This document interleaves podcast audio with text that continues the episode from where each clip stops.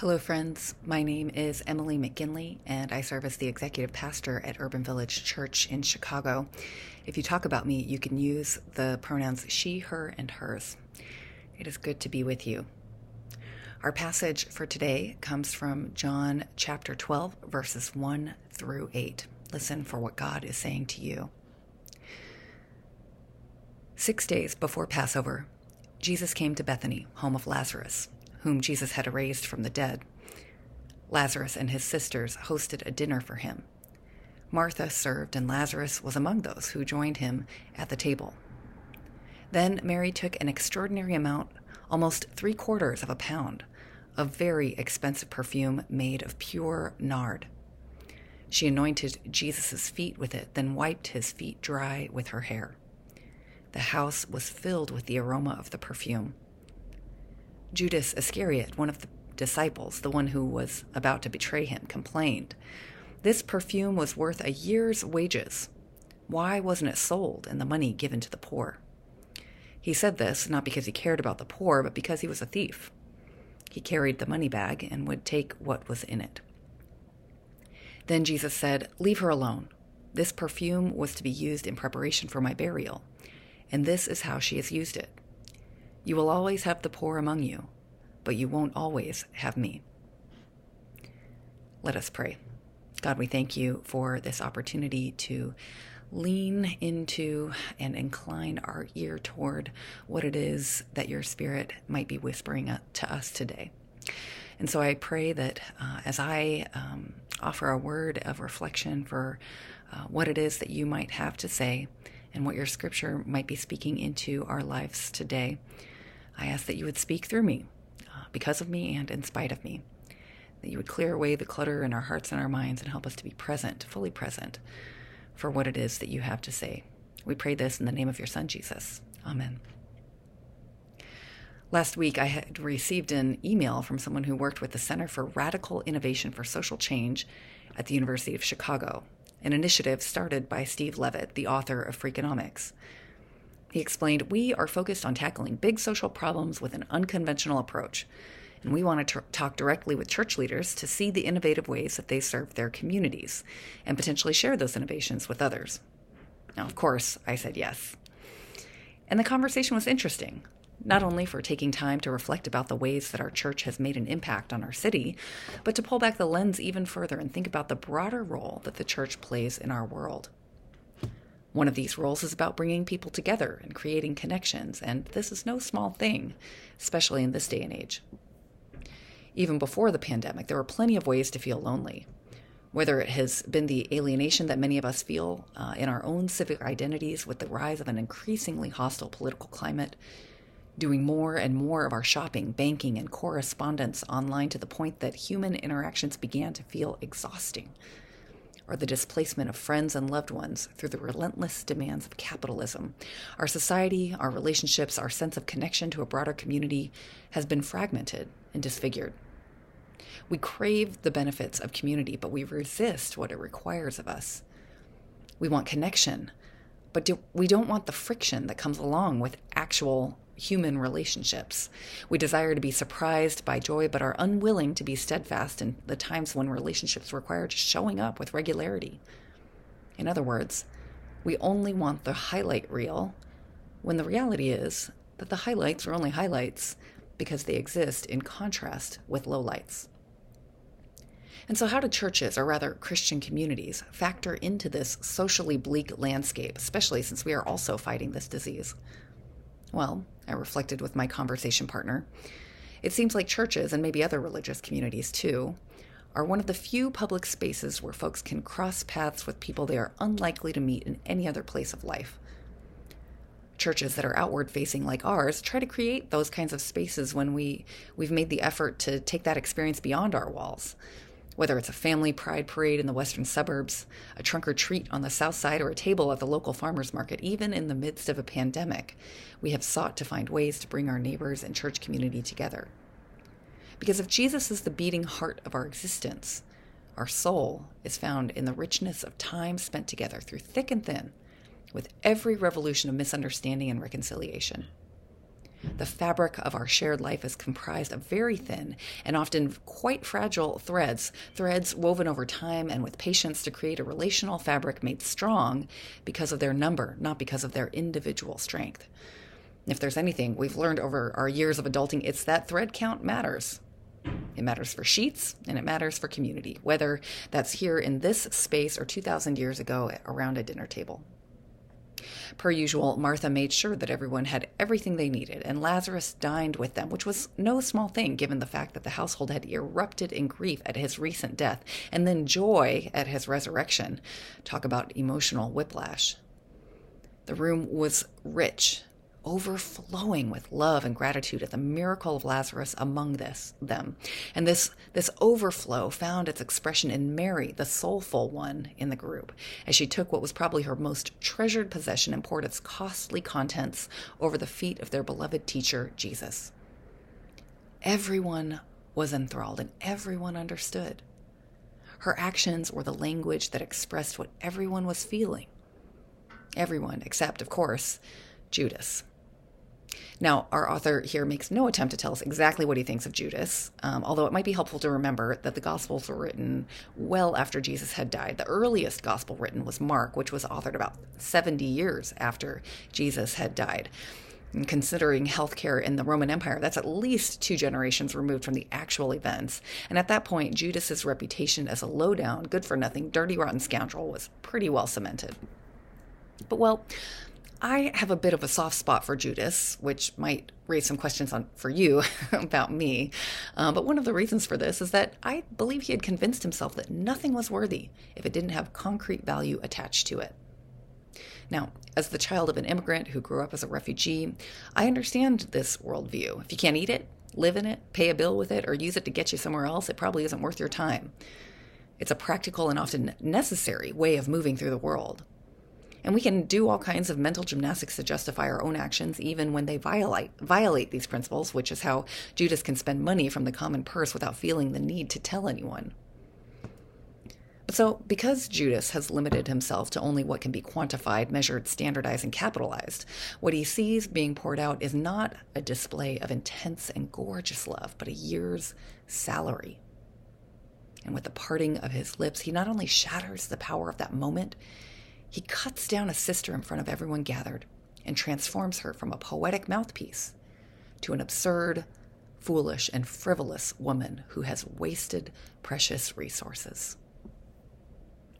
Her cheeks were already on fire by the time Jesus cuts Judas off. It didn't matter that Jesus told him to back off or explained and clarified that it was in her possession for exactly this moment. The damage was done. She was ashamed.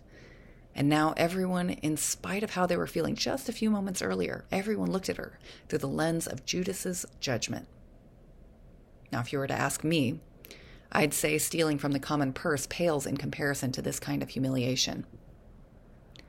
Lay off, Jesus says. You always have the poor with you, but you will not always have me. And he says this not to dismiss the poor, but to help them pull back the lens and understand the bigger picture of what is happening in this moment, of what will happen over the next couple of weeks. They don't know it. They can't see it. But if they allowed themselves, they might understand it. They had just a few moments earlier.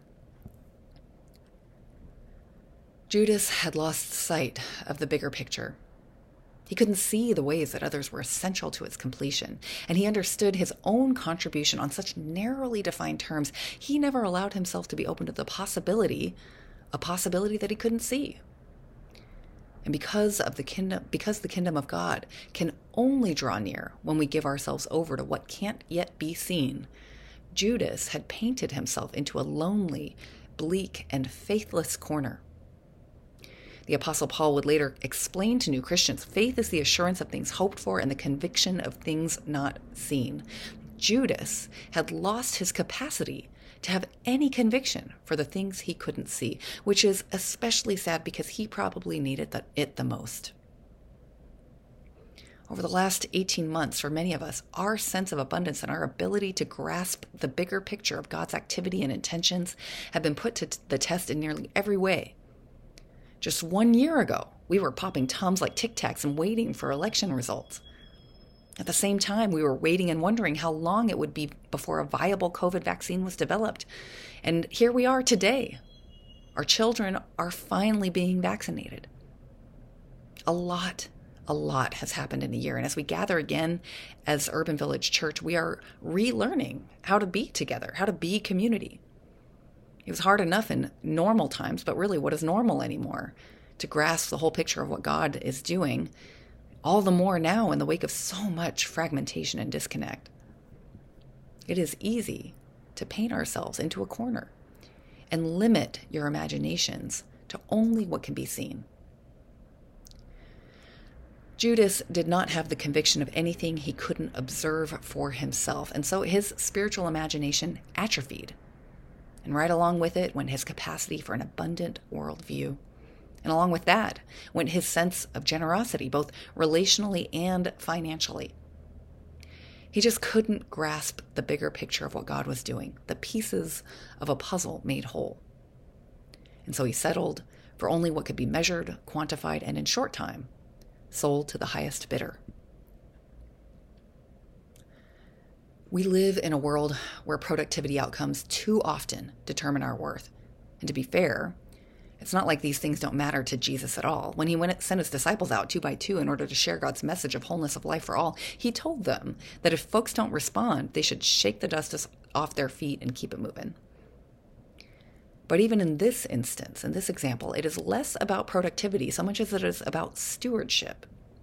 Stewardship of their time, their energy, and their effort.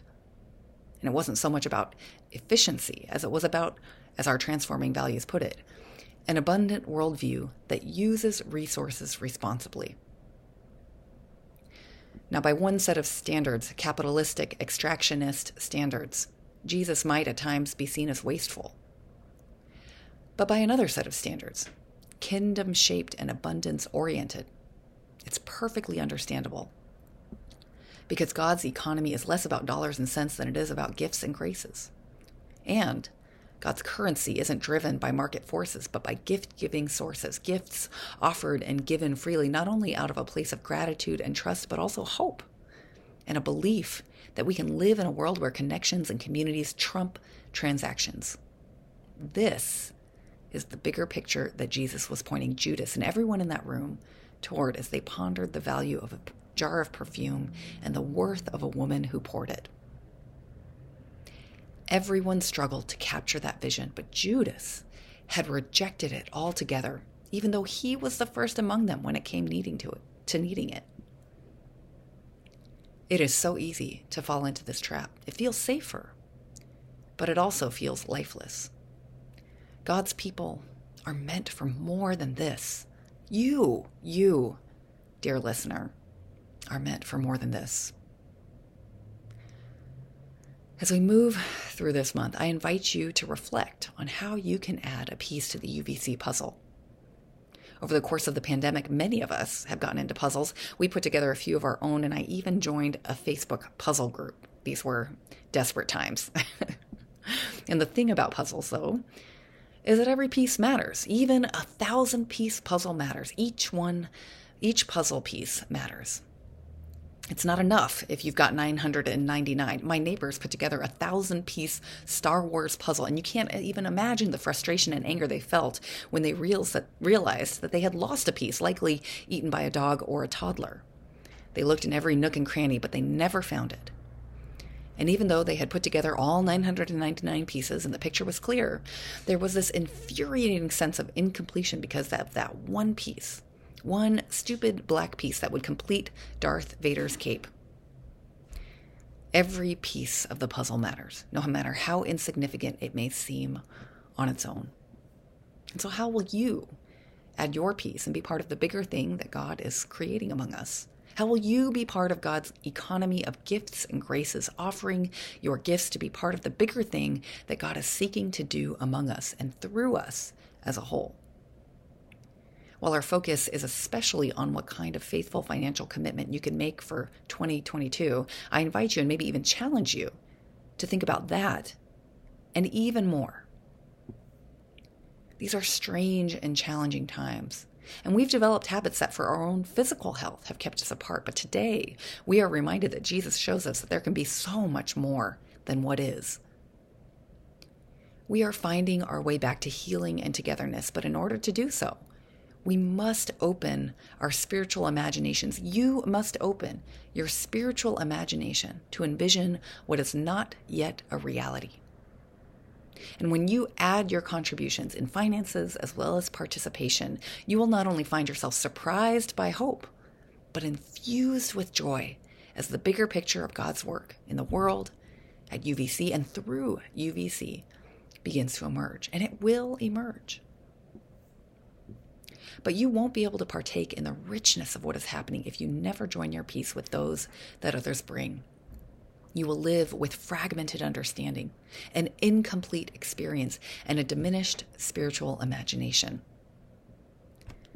Don't limit yourself to just your one piece, and don't paint yourself into a corner that reduces your spiritual imagination to only what can be seen, counted, measured, and touched. There is so much more beyond this moment, beyond what you have seen and experienced. Will you open yourself to it? Will you open yourself to it? Open yourself to what you can't yet see, but what God is inviting you toward, a way of being that is kingdom-shaped and abundance-oriented for this community here at Urban Village and for a world that hungers and thirsts for a spiritual imagination that enables us to see beyond what is toward what is possible. Let us pray. God, we thank you. We thank you that you grant us access to a spiritual imagination that helps us to see more than what is. And so help us not only to see it, but to live toward it, to make decisions, commitments, actions that help enact and bring about your kingdom closer here on earth. Grant us encouragement when we feel despondent, hope when we feel despair, trust when we are in doubt. And help us not only to do these things as individual followers of Jesus, but as a community committed to enacting and bringing about this kingdom together. I pray, God, that you would challenge each person hearing this sermon to think, and not only think, but then act on living toward that kingdom come. We pray this in the name of your Son, Jesus, who shows us what thy kingdom come looks like. In his name we pray. Amen.